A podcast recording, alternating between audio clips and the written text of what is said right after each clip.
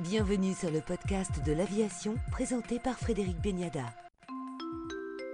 Bonjour Guillaume Faury, président du GIFAS. Bonjour. C'est le salon de la reprise qui va au-delà de toutes les espérances C'est effectivement un salon qui euh, attire beaucoup, beaucoup de gens, beaucoup de professionnels et aussi beaucoup de gens du public. Les chiffres dont on dispose aujourd'hui euh, de présence euh, dans 10 jours sont extraordinaires et ça s'annonce comme le plus grand salon en termes de présence et de participation qu'on n'ait jamais eu. Donc après 4 ans de Covid, après 4 ans de grandes difficultés, d'une crise qui a été quasiment existentielle, c'est extraordinaire de voir ce redépart. Finalement, c'est allé beaucoup plus vite que prévu? Non, c'est pas allé plus vite que prévu parce que 2021-2022 ça a été dur. Mais euh, effectivement, après, c'est reparti fort.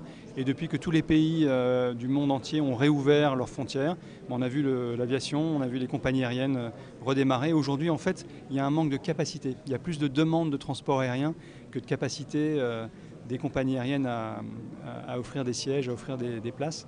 Donc oui, oui, c'est un redépart très très fort. Alors pour cette 54e édition, plusieurs enjeux.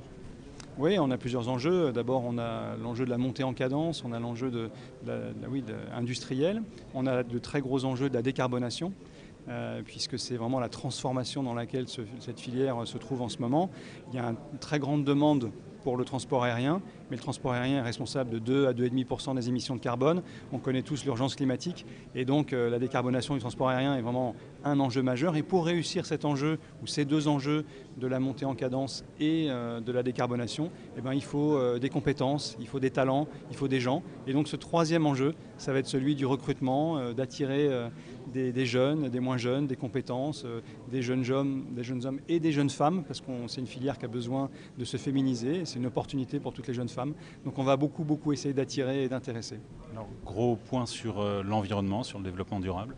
Oui, donc euh, comme je l'ai dit, on est 2 à 2,5% des émissions de carbone dans l'aviation euh, commerciale. C'est peu, mais c'est aussi beaucoup.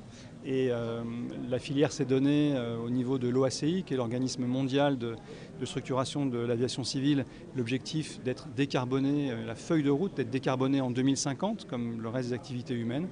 c'est un enjeu qui est passionnant, qui est exigeant et qui est crédible, mais qui demande euh, beaucoup d'actions. Et donc c'est un salon euh, où les technologies vont être euh, présentées, vont être montrées, toutes les technologies qu'on est en train de développer actuellement pour pouvoir avoir la génération d'avions suivante, aussi les carburants qui vont permettre de décarboner l'aviation et de donner aux générations futures la capacité de continuer à voler. C'est le privilège qu'on a aujourd'hui, mais de le faire de façon qui n'ait pas d'impact négatif sur le climat. C'est une transition qui prend du temps, mais qui est absolument indispensable de réussir et sur lequel on est totalement engagé. Et c'est un point important, vous voulez euh, l'expliquer, le montrer au grand public? Oui, je crois que c'est très important pour que le public ait confiance, qu'il voit lui-même, qu'il puisse juger, qu'il puisse euh, découvrir, observer, se rendre compte de tout ce qu'on fait. Et qu'est-ce qu'il y a comme meilleure opportunité de le faire qu'un salon où tous les exposants euh, sont les, sociétés du monde entier qui travaillent dans ces domaines-là, qui viennent avec des matériels, qui viennent avec des présentations vidéo, parfois avec des immersions. Dans, des casques euh, à trois dimensions, des gens pour expliquer, les, gens en charge des développements, des maquettes et des présentations en vol. Donc le Salon du Bourget, c'est tout ça à la fois, avec des euh, sociétés qui viennent du monde entier, beaucoup de gens disponibles pour parler, pour échanger.